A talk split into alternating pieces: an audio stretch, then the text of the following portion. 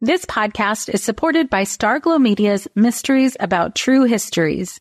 From the creators of the hit top ranking kids educational podcast in the world, Who Smarted, the Emmy nominated Nat Geo Disney Plus's Brain Games and Netflix's Brainchild comes Mysteries About True Histories, affectionately known as MATH, or math, in which kids ages six and up can hear humorous and educational stories that follow two best friends, Max and Molly, while they go on adventures through time, solving puzzles, hidden equations, talking about history, and making learning cool. Episodes transport listeners to moments in history like Pythagoras' ancient Greece, the era of the Aztecs, Sir Isaac Newton's England, and more. When I drive my son to school in the morning, we listen to these episodes that fit perfectly in our commute, with the episodes being about 15 minutes long. And this podcast is right up my son's alley because he loves to solve problems and happens to love math and the types of punny jokes that Max likes to tell. So tune in to Mysteries About True Histories with your kids. You can follow and listen on Apple Podcasts or wherever you get your pods.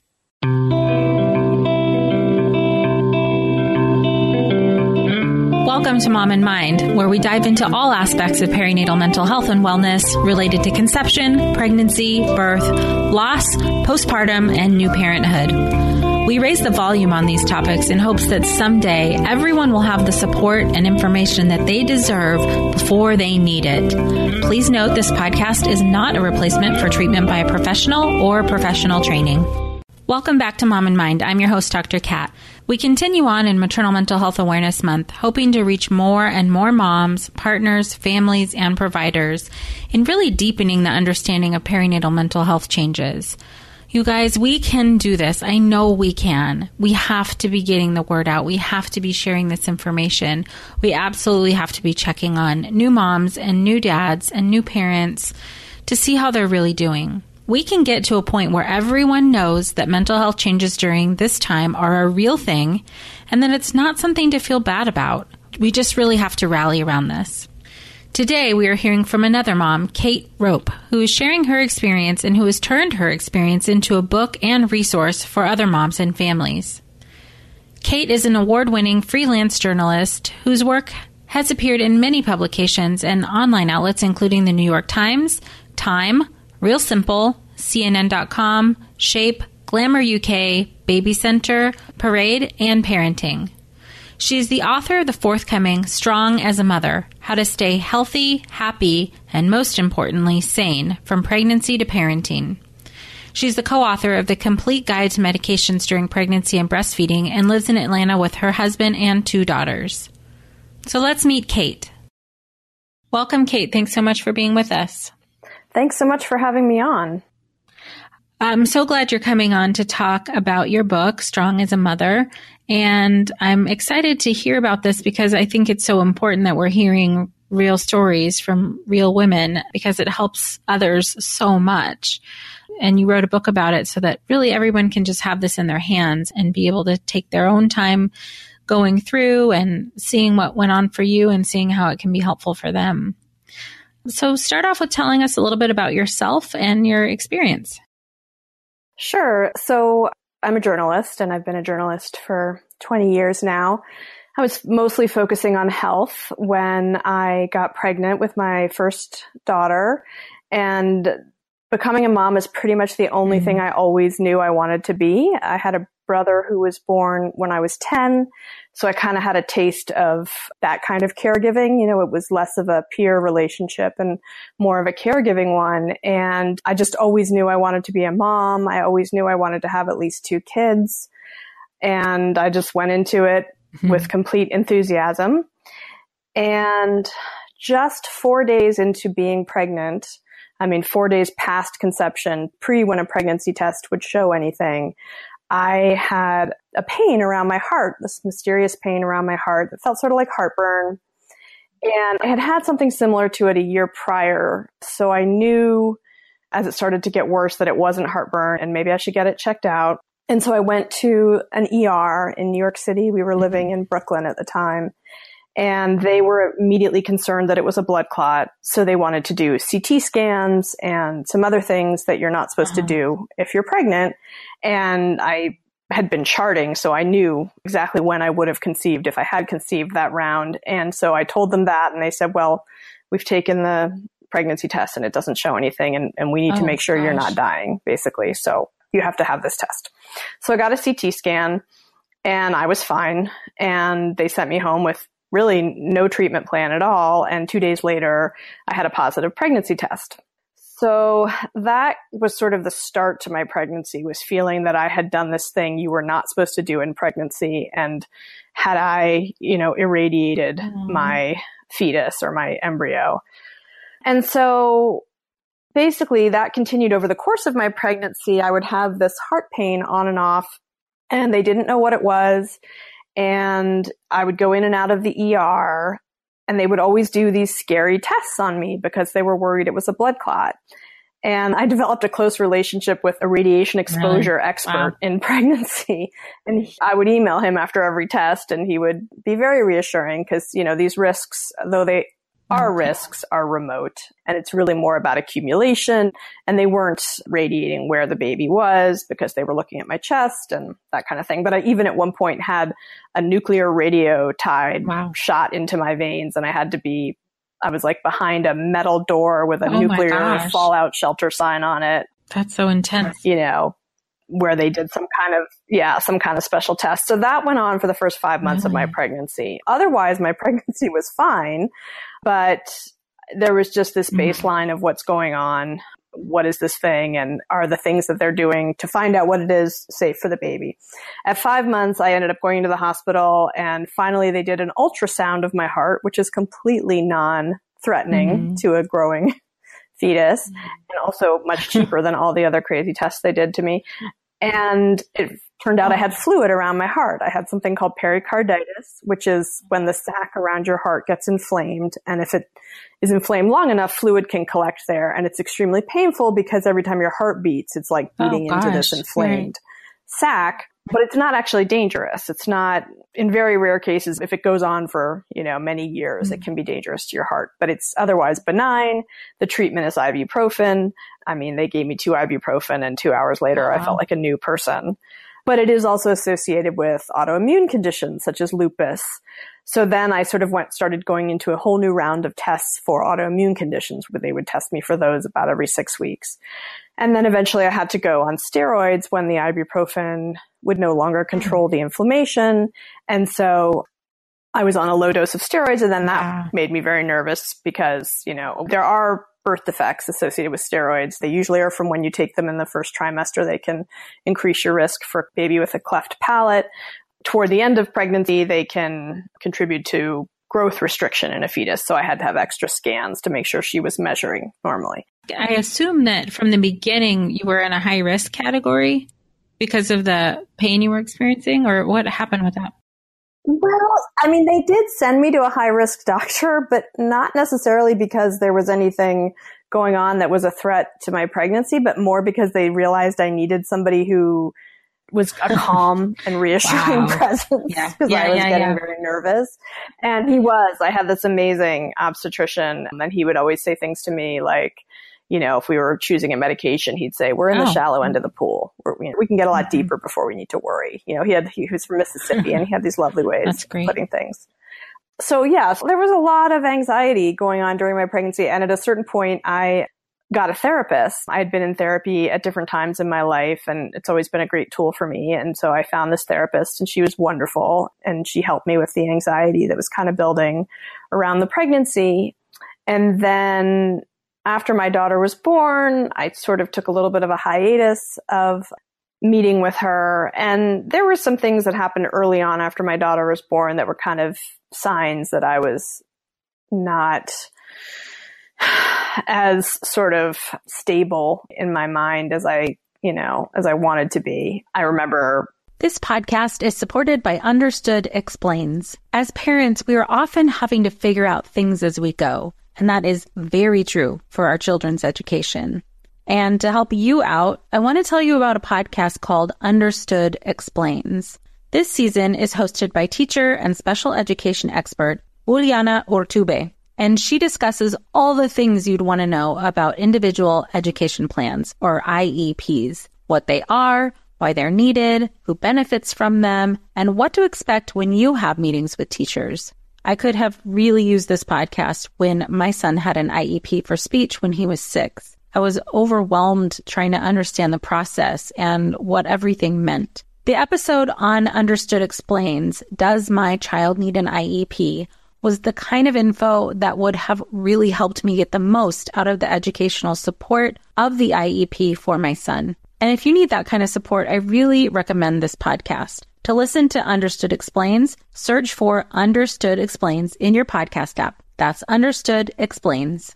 When it comes to raising kids, there's so much to consider. Things like what do we feed them? When do we feed them? How do they sleep? What does it look like to raise kind kids? How does their nervous system work? How do I keep myself calm? What are my triggers? There's so much that comes into play, and we are distilling all of that information for you at Voices of Your Village podcast, where we bring experts in the field of early childhood and education and psychology and across the board so that you don't have to comb the internet for information you get to show up and hang out and have shame free, judgment free conversations and insights into what it looks like to raise kind, empathetic, emotionally intelligent humans. I'm Alyssa Blask Campbell. I have a master's degree in early childhood education. I'm a mom of two, and I am walking this journey right alongside you doing this work. Come hang out with me at Voices of Your Village, and we can dive into real conversations with actionable tips.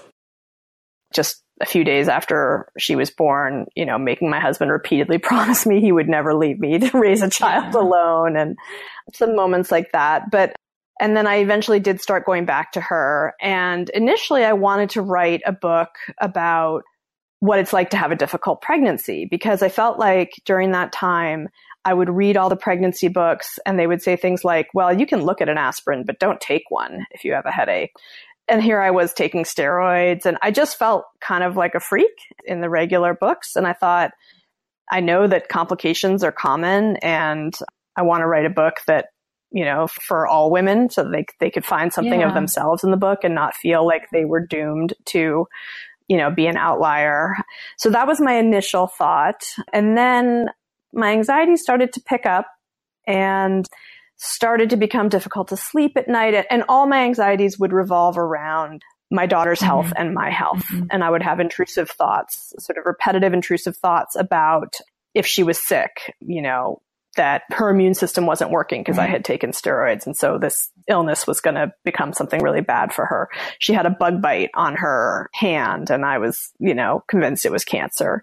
I was convinced that I had some life threatening condition and I was still going to see. And actually, I started seeking hmm. out experts in autoimmune disease and going to see them, and they didn't have any answers for me because I didn't show any symptoms of any of those conditions beyond this, you know, idiopathic pericarditis I would get every once in a while. But at one point, even I was in a dermatologist's office and I had what turned out to be ringworm and I don't, I think I got that maybe in Jamaica. I'm not sure, but I was so convinced that it was a lupus rash that I made this dermatology resident biopsy my arm and it was ringworm. And to this day, I have this little mm. divot missing from my arm that I feel like is this constant reminder of, you know, how anxious I was at that time. Can I ask if during that you had any sense that you were anxious? Do you, do you know what I'm asking? Like you're looking back on it now and you know now that that was anxiety, but during it, did you realize you were feeling anxious? Yes. And I was back in therapy and we were talking about it. So I knew I was having mm-hmm. anxiety. Mm-hmm. What took longer for me to realize was how bad okay. it was. I was sort of like, you know, there's that environmental analogy about the frog who, if you put a frog in a pot of boiling water, he'll jump right. out. But if you put him in a pot of cold water and slowly turn up the temperature, he won't realize mm-hmm. it and he'll, you know, boil. I felt it was kind of like that where the S, I didn't notice the escalation, but I was starting to not be able to sleep well. Some mornings before going to work, I was working at a Time Inc. at the time at health.com. And before I would go to work in the morning, I would throw up um, just from the nerves and I just felt like there was a constant dialogue in my head that I couldn't escape. Mm-hmm. And finally, my husband was working at the New York Times at the time and he did a travel piece in Jamaica and we were staying in this amazing hotel.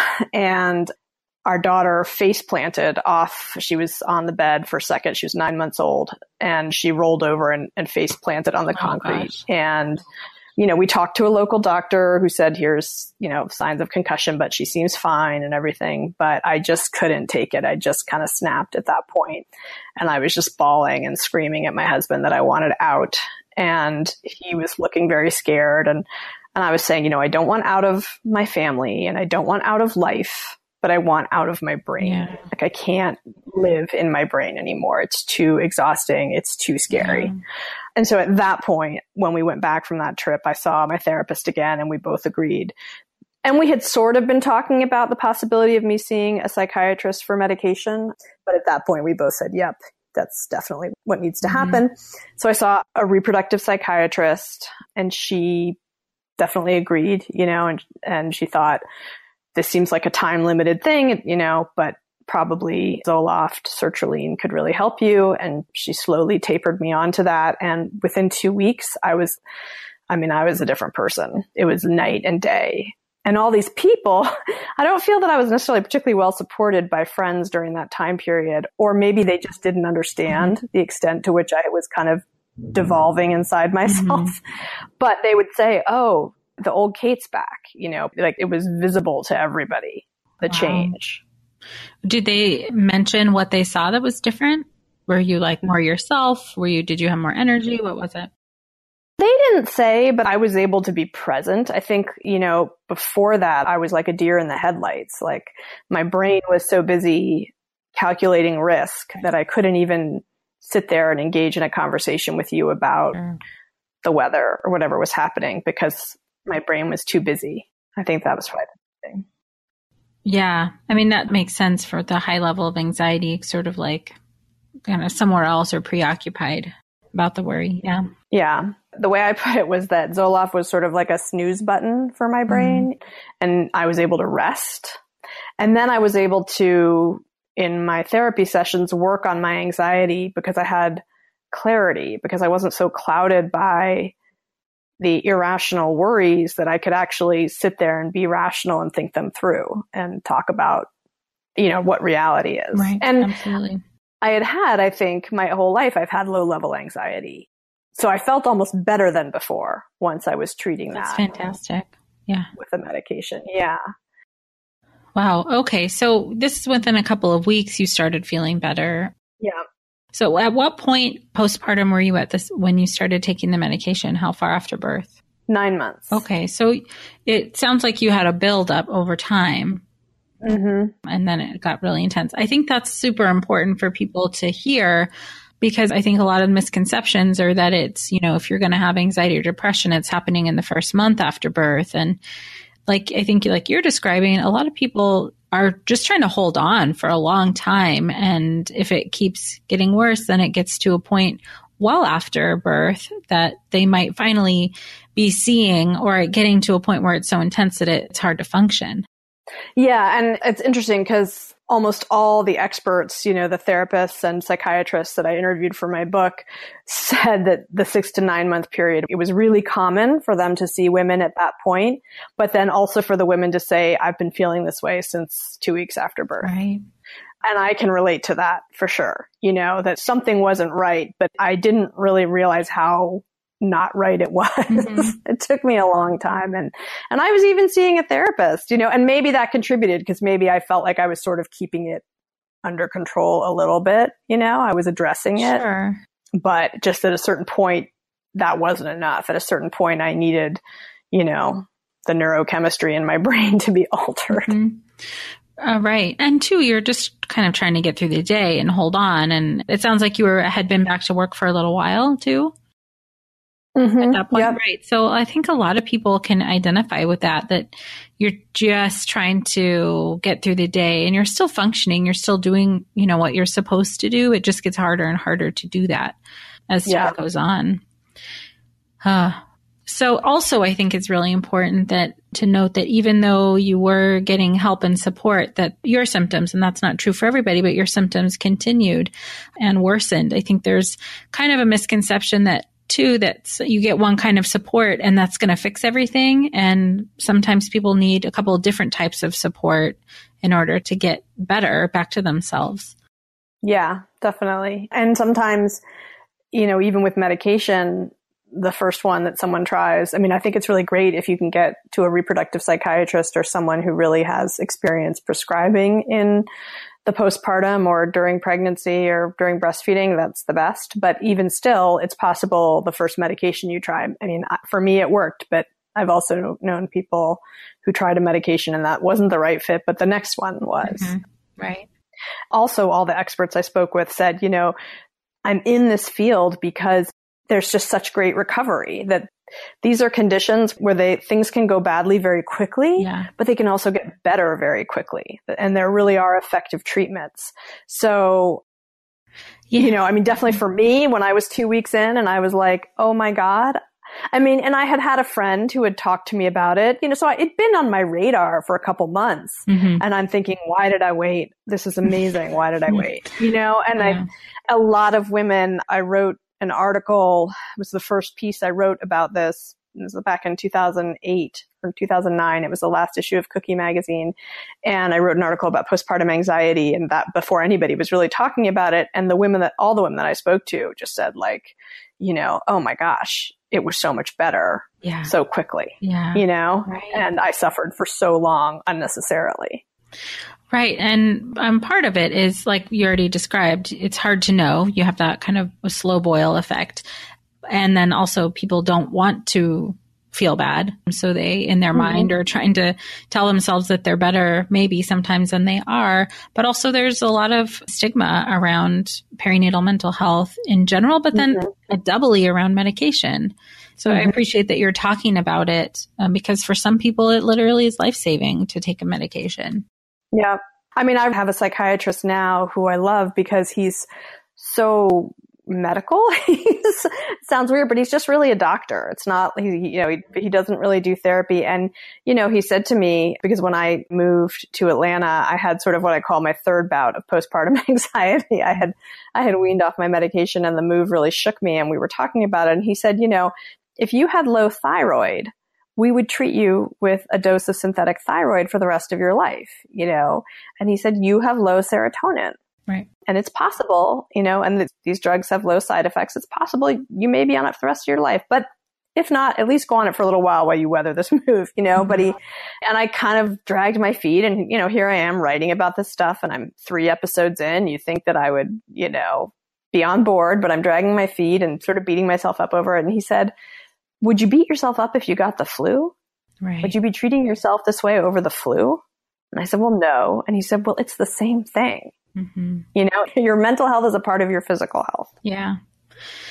Yeah, it is. And the more that people like you are talking about this and the more that people can listen to you, to what you're saying and hear that message, the more likely they are to reach out and get the help that they need. I think those of us who have been through this all struggle or had struggled in the beginning with overcoming this whole idea that, oh gosh, there's something wrong with me or I what I need medication and or some version of that that keeps us really stuck in not getting better more quickly.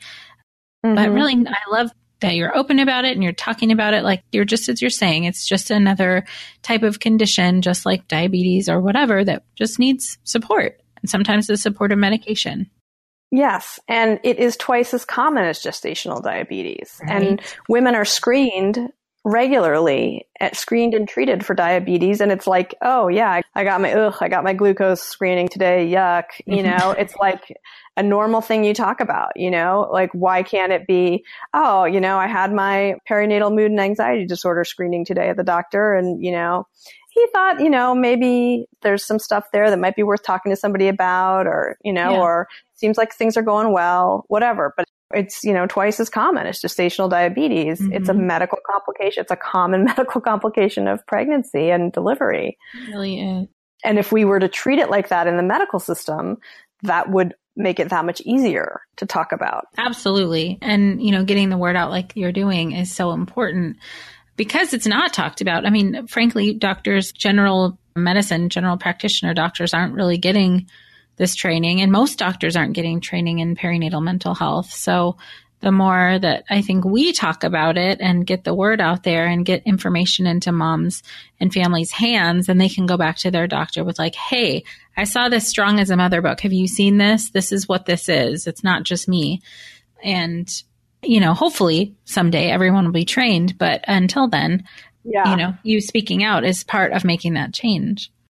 And actually, that brings up the fact that I was dismissed by my primary care provider. I saw him about a month or a little bit more after birth. And I told him how anxious I was feeling. And he said, Well, when did you stop taking steroids? And I told him, and he said, Okay, well, give me another three weeks. And If you're dying in three weeks, we'll talk again or something. And, you know, in three weeks, I was off and running. Oh so gosh.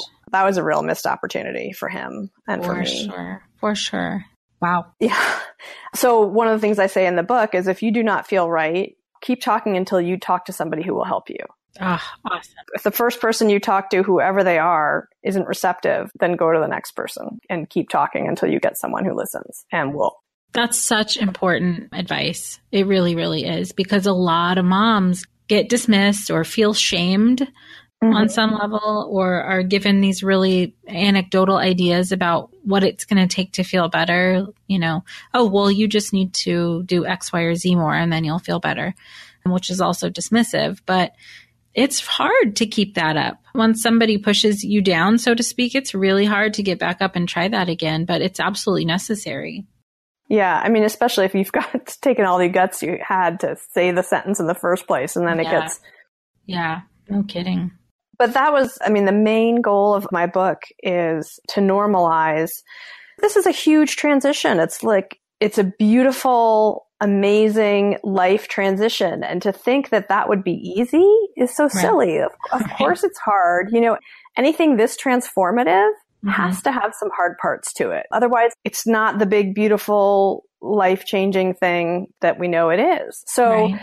to normalize that struggle is a part of that. Mm-hmm. Challenge is a part of that and there's no shame in speaking up and there's a spectrum of struggle you know maybe it's just that you do really badly with, with little sleep and mm-hmm. you need to figure out how to get better sleep maybe it's just feeling you know really detached identity for a little while and figuring out how you get back in touch with you know the person you were before you added a person to your life right. you know or maybe it's inpatient psychiatric care because you're experiencing postpartum psychosis. I mean, there's a spectrum, but it doesn't mm-hmm. matter where you fall on that spectrum. What matters is that you get the appropriate help for where you fall on that spectrum. So, absolutely.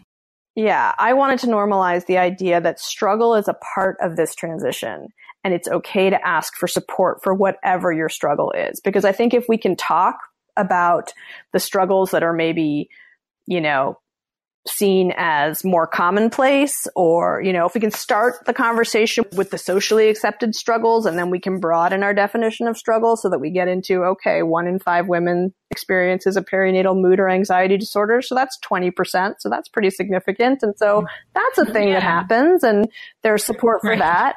And then, you know, there's postpartum psychosis, which is a psychiatric emergency but it's also very treatable and it also is a biological you know, side effect of giving birth. It's not about mm-hmm. who you mm-hmm. are as a person or who you are as a mom.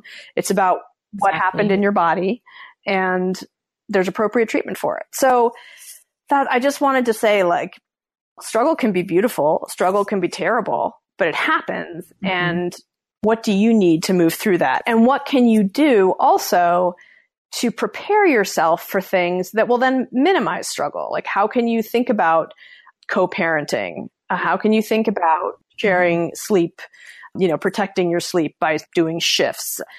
Thinking about who's right. going to come after the baby's born and how that could be like maximizing that to be helpful to you rather than feeling like you have to host everybody. You know, thinking through how you right. want to feed your child and then preparing for that method so that you know you get over the bumps faster when they come. So I think like sure there's acknowledging that these are challenging times ahead and you can plan for them to make them smoother. Mm-hmm. And then when you hit a bump, there is help. Yeah. And these are all things that you go over in the book, yes. right? Yeah. It's pretty comprehensive.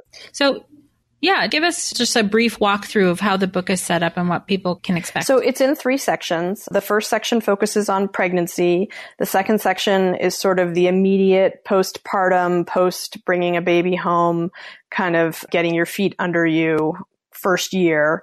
And then the third section is just a more philosophical look at the pressures that society and we place on ourselves as mothers and right. how to manage them and how to figure out what matters to you and be true to that. So if someone who's newly pregnant or, you know, in pregnancy, then they would probably want to start in the beginning of the book. If you're a non-bio mom, adoptive mom, third party reproduction, you know, and you're starting with the baby coming home, then you can start in the second section. And basically it just goes through the things that you can do. Things, you know, in the case of pregnancy, you know, it talks about anxiety in pregnancy and talks about miscarriage anxiety in the first trimester and how to manage that and what that looks like if you've experienced a loss before.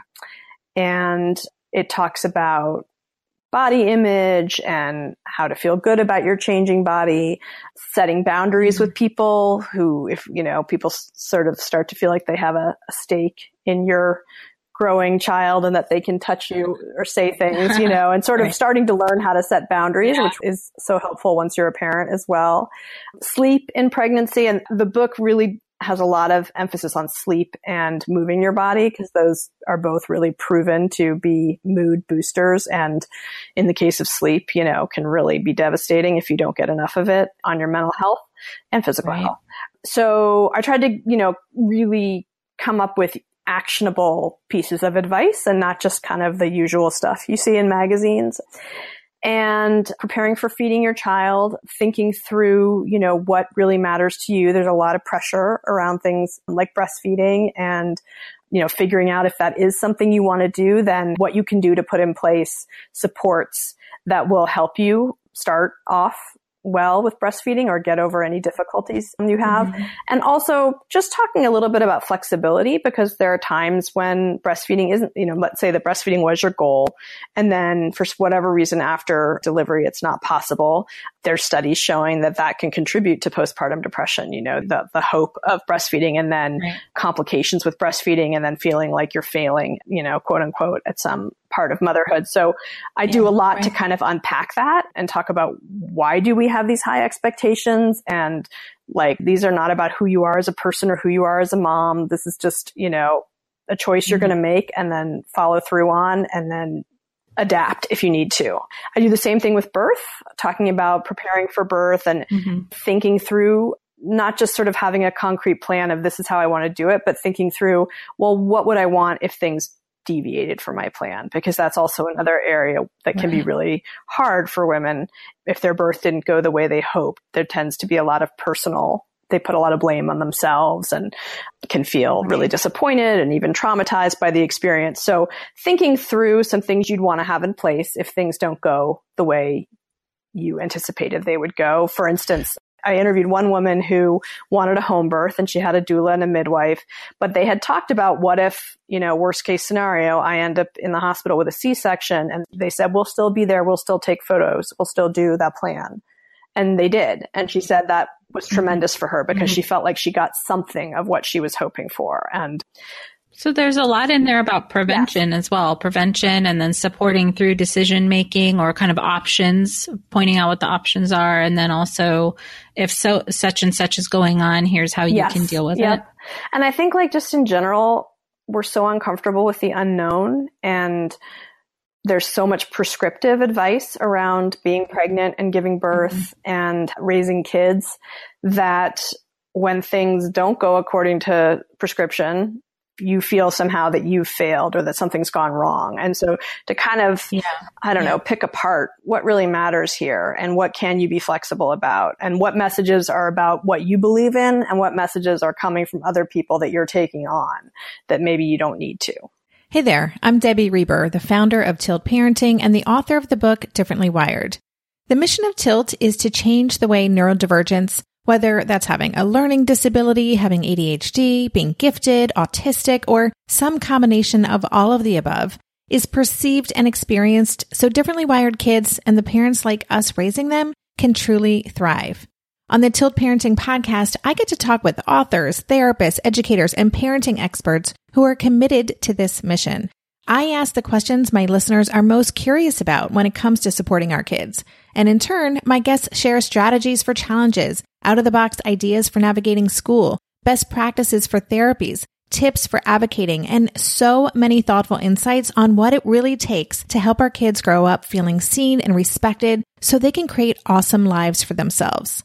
I know that raising a differently wired kid can feel overwhelming and isolating, but I promise you, you are not alone and it can feel so much better. If you're on this parenting journey, come listen to Tilt Parenting. Together, we can shift this paradigm and show up for our exceptional kids with hope, possibility, and joy. Well, hey there, busy mama. Are you looking for ways to make your life easier, your home less chaotic, and at the same time add more joy to your life? My name is Deanna Yates, and I'm the host of Wanna Be Clutter Free, a podcast all about letting go of the stuff we don't need in our lives so that we can focus on what truly matters. Don't worry, I'm not going to tell you to throw it all away or make you feel guilty about keeping something you love, no matter how many other people don't quite understand it. But I will give you practical and, more importantly, actionable advice so that you can make progress right away. And you won't just hear it from me, there are amazing guests too. It's like having your bestie in your pocket telling you it's okay to let go of the things that are not serving you and your family in a totally non judgmental way. So join me over on the podcast where we can work on progress over perfection for those of us that want to be clutter free. That's really great. And I think because this in the perinatal mental health in particular is one of those things that we don't talk about a lot or just in general. I mean, we're talking more about it, which is great. But for the most part, people aren't talking about it. But it's also one of those things that people don't want to know about on some level because of this idea of what motherhood is supposed to be like. Well, I'm going to be fine because I'm going to have my baby, or I'm going to be fine because pregnancy is you're supposed to be all like happy and lovely and, you know, feel good and all of these really basic ideas about and fantasy on some level fantasy ideas about what it's going to be like. It's hard to hear that there might be a problem but when you couple it with like you're doing, like, hey, there might be a couple of these issues. And then also here's a way to think through it. And then also here are some options as opposed to like you're saying, telling people what to do. This is just much more easy to digest. Yeah, I think to. so. I mean, and I really toiled with that. I really kind of wrestled with that in the anxiety section and talking about miscarriage you know, when you're newly pregnant, obviously you want to be forward thinking and hopeful. And I know what it's like to have anxiety. So I certainly don't want to introduce it. But I also thought that one of the reasons miscarriage is so hard is that it's not talked about, you know, and it is possible that there's exactly. someone who reads my book and, you know, loses that pregnancy and they need to put my book up on their shelf till they're ready to take it down again. And I wanted them to know that that's an experience that happens. And I'll yeah. be here when you get mm-hmm. back, you know, and whatever you're yeah. feeling is real. And so I think being able to talk about difficult things in a kind way makes them less scary. Absolutely. That's so fantastic. Okay, so maybe walk us through to the second and third sections of the book. Sure. So the second section again is just sort of the nitty gritty of once the baby is home, getting sleep, managing conflict with your partner, because that's going to happen that's inevitable. So how to minimize it, how right. to manage it, how to not make elaborate stories in your head about it, understand that it's a moment in time.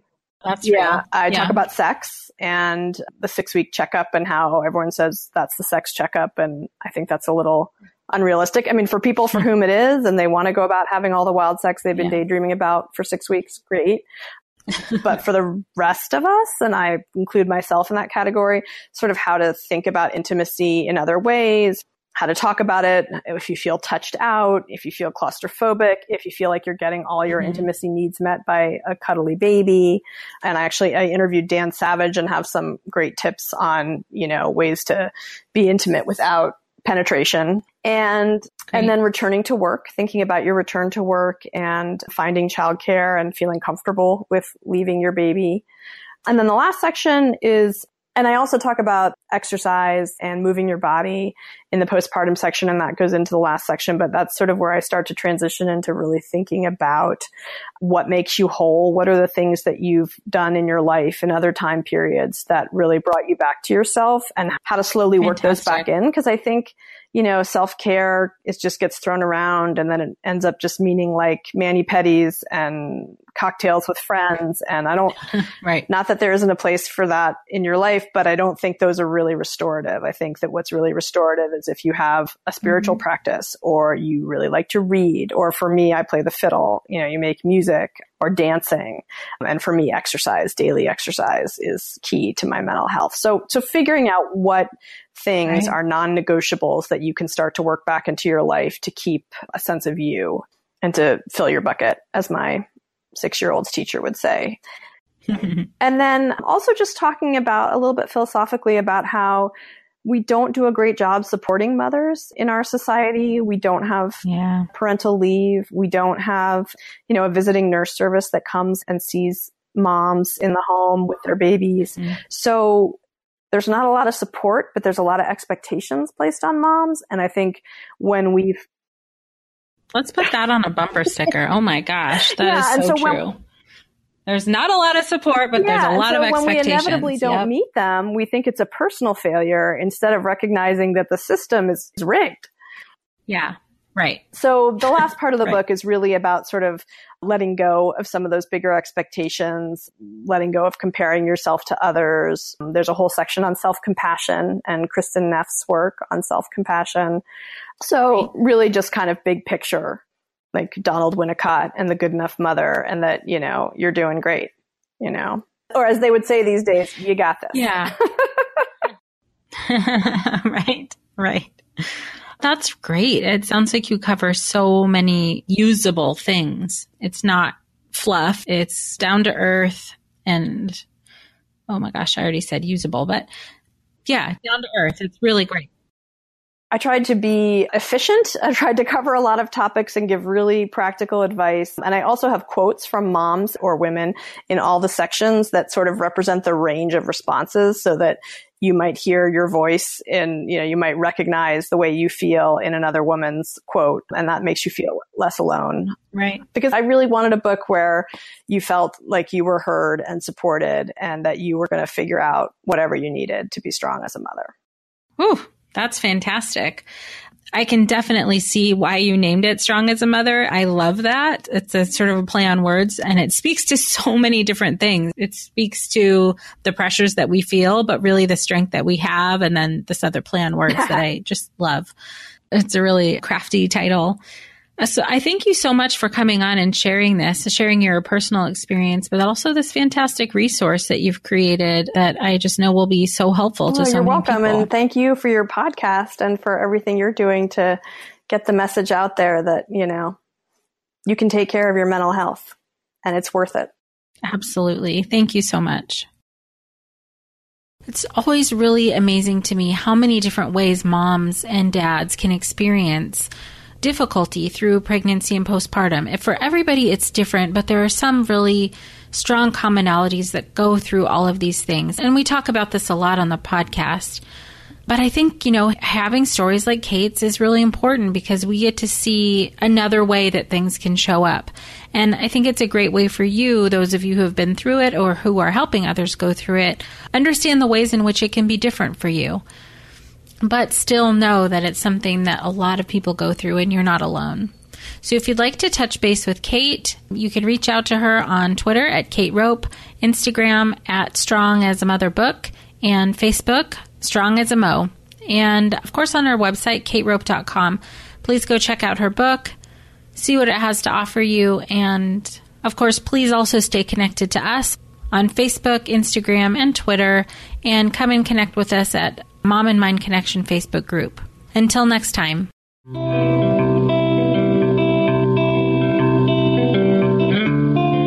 Thank you for joining us today.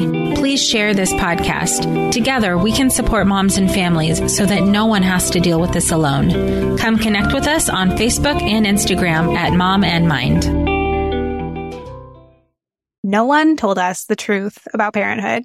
Why? This is the podcast everyone needed before they had kids because now that those little ones are here, whew, there is a lot to unpack. I'm Rachel Shepardota, and I am your host for the podcast No One Told Us, where we tell the truth about parenting and let you in on all the stuff you really should have known about before having kids. I am the founder of Hey Sleepy Baby, but this podcast is so much more than sleep. We'll be diving into all the topics that you really care about and need to know while you do your best job raising those adorable tiny humans. Our goal is to just make you feel less alone and less overwhelmed. There are so many things that no one tells us before becoming a parent. And I think that we should really pull back the curtain on becoming a first time or second time mom or dad to share the good, the bad, and the ugly. We'll have a little education, a little fun, and a whole lot of heart that goes into each and every episode. So join me and our amazing guests each week to hear us talk about what no one told us.